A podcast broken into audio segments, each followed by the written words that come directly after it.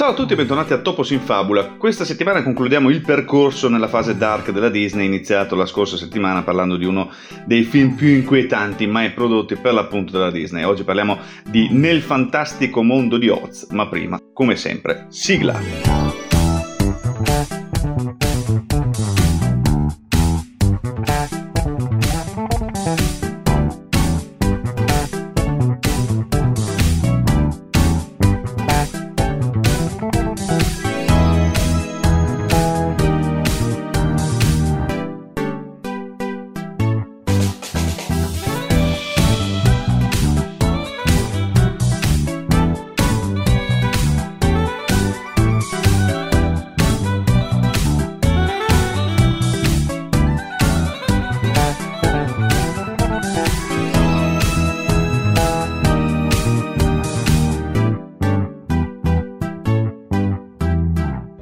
Come me ha amato Il Mago di Oz, classicone del 1939 diretto da Victor Fleming, saprà che nel fantastico mondo di Oz di Walter Murch non è esattamente un sequel tradizionale in linea col predecessore, anzi, ma sulla copertina dell'edizione inglese del DVD uscito nel 2004 era scritto Se avete amato il mago di Oz, adorerete seguire Dorothy nella sua seconda avvincente avventura.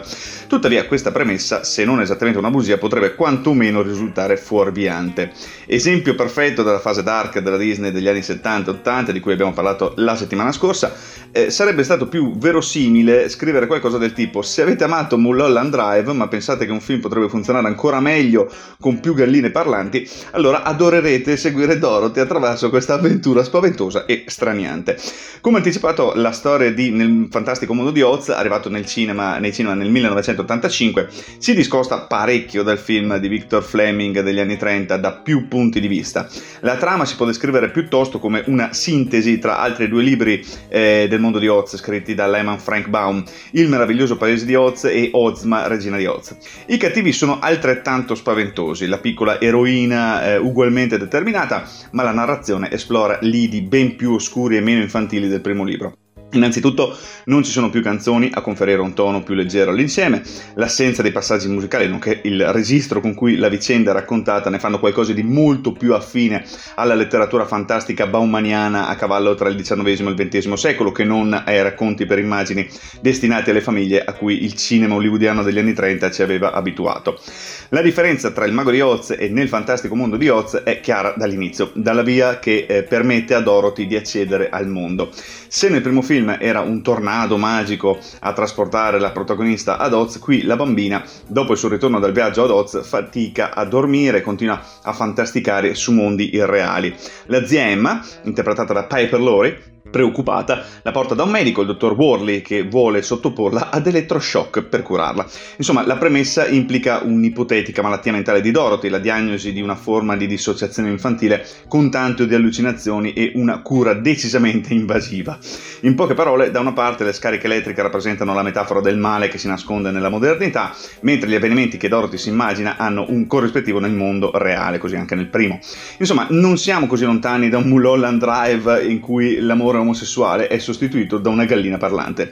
Il film, il film si apre con una Dorothy undicenne, sono trascorsi sei mesi da quando il tornado ha spazzato il Kansas e il rientro a casa è ormai un ricordo lontano. Zema è disturbata da problemi relativi alla fattoria, la proprietà è stata in parte devastata dal tornado ed è stato necessario chiedere due ipoteche alla banca per la ricostruzione. Come se non bastasse, lo zio Henry ora soffre di depressione e sembra avere una gamba rotta. In più, Dorothy non smette di creare problemi e preoccupazioni. Non solo non riesce a dormire, ma continua a sostenere l'esistenza del mondo di Oz. La zia decide quindi di risolvere la situazione in modo drastico. La sua apprensione la porta ad affidarla, come dicevamo prima, alle cure del dottor Worley. Se quindi il film prende in effetti spunto più dal mago di Oz che dai libri di Baum nel raffigurare il viaggio della protagonista, il modo in cui viene rappresentato è molto più sinistro. Judy Garland avrà pur dovuto affrontare la morte del cagnolino Totò, ma Fairuza Balk, l'attrice che impersona Dorothy, in questo sequel si ritrova chiusa in un manicomio vittoriano con la prospettiva non esaltante di essere sottoposta a un elettroshock. Almeno un buon terzo del film nel fantastico mondo di Oz è um, horror vero e proprio, almeno così deve essere sembrato agli occhi del pubblico a cui era destinato. Anzi, è proprio quando ai momenti di terrore si alterna la situazione comica e scanzonata giornata che il film si fa meno interessante. Diversamente da fantacommedia anni 80 come Ghostbusters, in cui il miscuglio soft tra paura e commedia si combinava perfettamente, qui la componente spaventosa funziona alla grande, ma altrettanto non si può dire dei momenti più leggeri in cui si cerca di, di stemperare l'angoscia. Un esempio su tutti, la gallina bellina non costituisce una spalla comica, ma inquieta più dei momenti horror.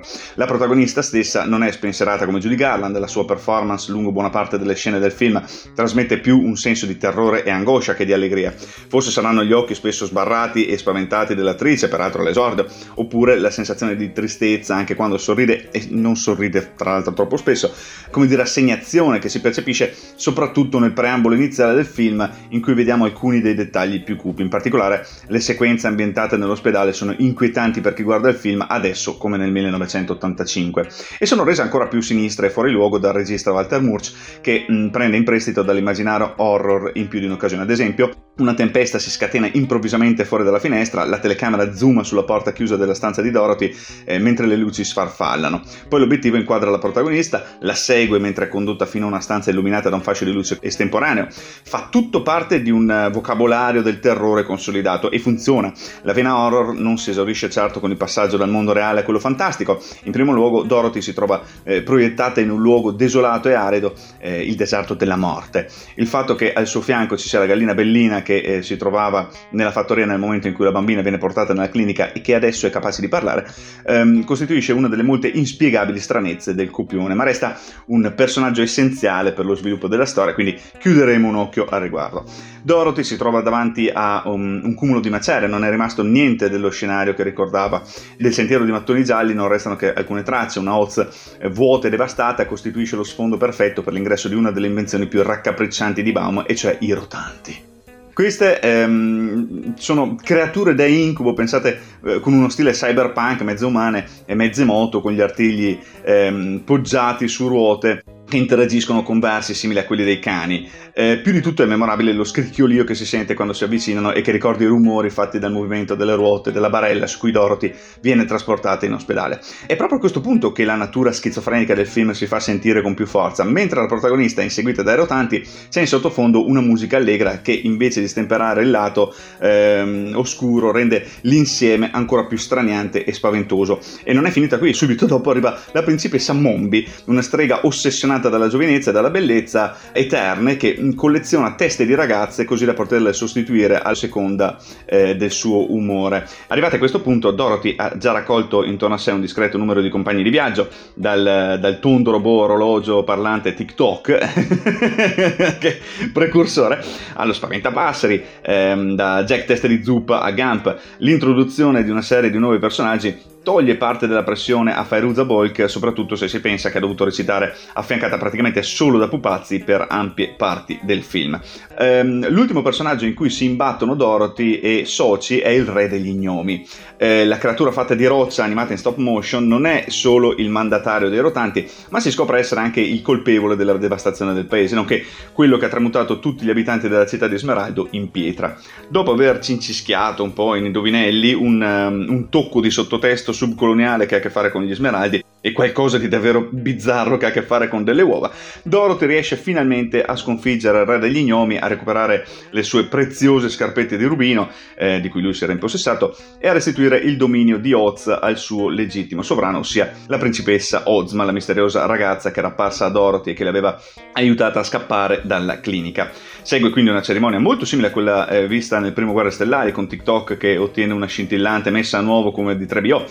Eh, una volta finalmente tornata sana e salva in, eh, a casa in Kansas, tutto sembra essersi aggiustato, Dorothy continua a vedere la misteriosa ragazza nello specchio, ma ha imparato a tenersi la cosa per sé.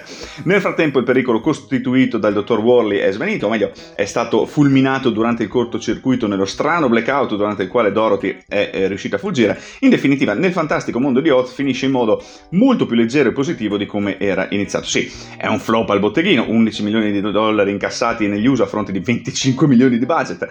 Sì, ha fatto venire gli incubi a una intera generazione generazione di bambini che l'hanno eh, pian piano riscoperto grazie alle videocassette, ma forse è proprio questo che è tanto amato ancora oggi. Nel fantastico mondo di Oz non si tira indietro nel dare al suo pubblico brividi di terrore purissimo, ma proprio per questo eh, gliene siamo grati anche più ripensando a quei bei tempi dark andati che probabilmente non torneranno mai più. E con questo si conclude anche questa puntata di Topos in Fabula. E io vi ringrazio come sempre per l'ascolto, a me non resta che darvi l'appuntamento alla prossima settimana con una nuova puntata.